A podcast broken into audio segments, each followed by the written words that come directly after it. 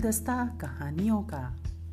इसके दूसरे एपिसोड में हम सुनेंगे पराक्रम का चमत्कार, जिसे लिखा है राजनारायण प्रसाद जी ने।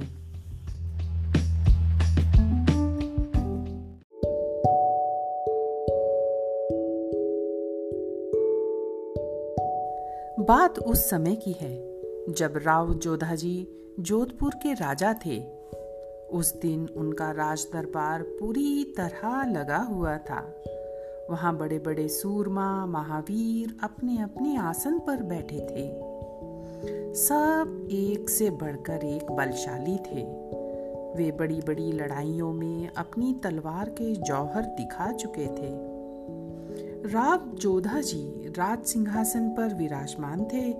उनके चेहरे पर वीरता का अद्भुत तेज था। उनकी राजसी शान देखते ही बनती थी। उनका नाम सुनकर बड़े बड़े शत्रुओं के कलेजे दहल जाते थे। उनकी वीरता की तरह उनका क्रोध भी विख्यात था। वह बड़े अनुशासन प्रिय थे।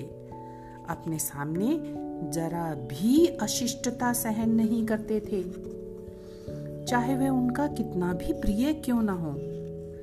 राज दरबार लगने के बाद उसके नियमों का कठोरता से पालन होता था। किसी भी नियम के भंग होने पर वह अत्यंत क्रोधित हो जाते थे और अशिष्ट व्यक्ति को सजा देने से नहीं चूकते थे। उन्होंने राज दरबार में एक नियम कठोरता से लागू कर रखा था। वह यह था कि जब राजा राज दरबार में कुछ कह रहे हों तो पूर्ण शांति और एकाग्रता रहनी चाहिए। उस समय कितना भी ज़रूरी क्यों ना हो, कोई किसी से बात नहीं करे, अपनी जगह से उठे नहीं और ना ही इधर उधर जाए। सभी दरबारी इस नियम का पालन करते थे।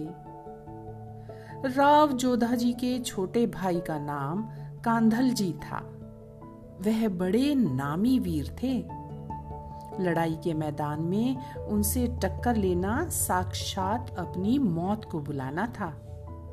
उनका विशाल शरीर और असीम ताकत वीरों में चर्चा के विषय बनते थे। मगर वह व्यवहार के बड़े शिष्ट और मधुर थे। अकारण किसी पर क्रोध नहीं करते थे। राव जोधा जी को उन पर गर्व था वह उनकी खूब प्रशंसा करते थे, मान सम्मान करते थे। राव जोधा जी का एक राजकुंवर भी था। उसका नाम राव बीका जी था। वह जवान था, वीरता में उनकी टक्कर में आने लगा था। अन्य वीरों के साथ दरबार में बैठने लगा था। उस दिन राव कांधल जी और राव बीका जी भी मौजूद थे। राव जोधा जी अपने दरबारियों से कोई ज़रूरी बात कह रहे थे, वह गंभीर विषय था। सब ध्यान से सुन रहे थे। तब दरबार में केवल उन्हीं की बात गूंज रही थी। राव बीकाजी तभी दरबार का वह नियम भूल गए। उनके दिमाग में कोई दूसरी बात चक्कर काट रही थी। वह उसी के बारे में सोच रहे थे। उनकी बात ध्यान देकर नहीं सुन रहे थे। अचानक ही कह उठे और चाचा राव कांधल जी के पास जाकर बैठ गए। उनसे कुछ कहने लगे। कई दरबारियों ने इस घटना को देखा। राव जोधा जी ने भी देखा। उन्हें सबके सामने दरबार के लिए बनाया गया नियम भंग करना बहुत खराब लगा। किंतु वह उस समय इस विषय में कुछ नहीं बोले। राज दरबार ठीक समय पर समाप्त हुआ। सब उठकर चले गए। राव जोधा जी के मन में राजकुंवर का विवेकहीन व्यवहार चुभ रहा था। आगे ऐसा नहीं हो, इसके लिए उन्हें सचेत करना उन्होंने ज़रूरी समझा। राव बीका जी बहुत स्वाभिमानी थे। अपने मान सम्मान का बहुत ख्याल रखते थे। उनको ऐसे ढंग से कहना था कि चोट भी ना पहुँचे, पर कहना तो था ही। राव जोधा जी ने इस पर खूब सोचा खूब सोचा।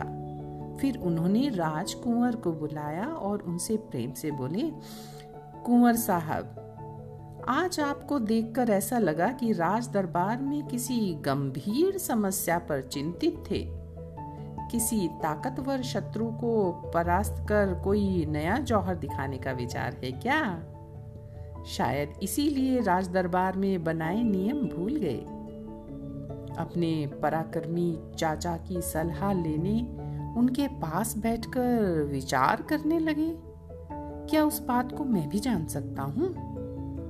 राव जोधा जी ने मुस्कुराते हुए अपनी बात समाप्त की। राव बिकाजी इतने नासमझ नहीं थे। वह उनकी बात के पीछे छिपे व्यंग्य को पहचान गए। उन्हें मन में कुछ चोट ज़रूर लगी। उन्होंने गंभीरता से सोचा कि जब पिताजी ने ऐसा कहा है तो अपने पराक्रम का जौहर दिखा देना ही उचित होगा। उनकी शिकायत को सत्य सिद्ध कर देना चाहिए।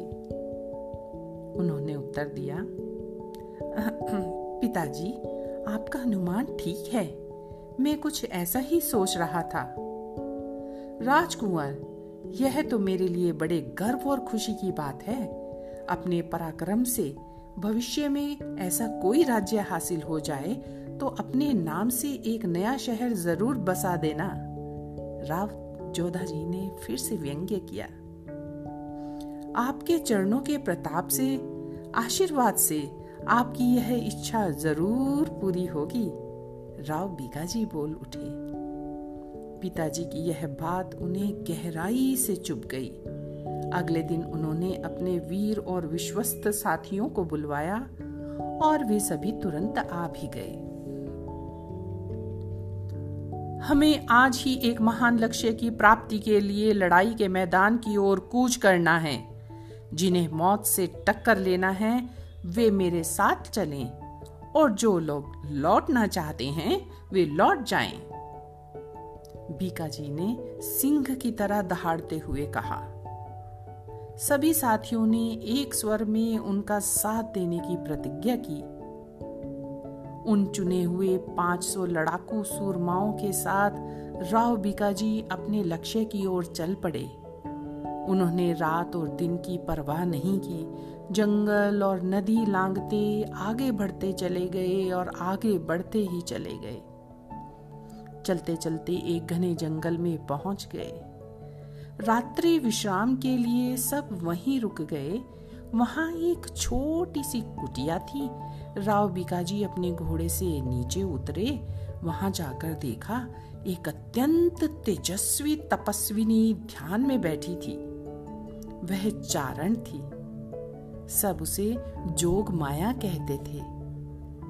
राव बिकाजी ने श्रद्धा और भक्ति से उसे प्रणाम किया। जोग माया ने आँखें खोली। उनके लक्ष्य की प्राप्ति के लिए उन्हें आशीर्वाद दिया। राव बिकाजी बहुत प्रसन्न हुए। अगले दिन उनके 500 घोड़े अपने लक्ष्य की ओर फिर से दौड़ पड़े।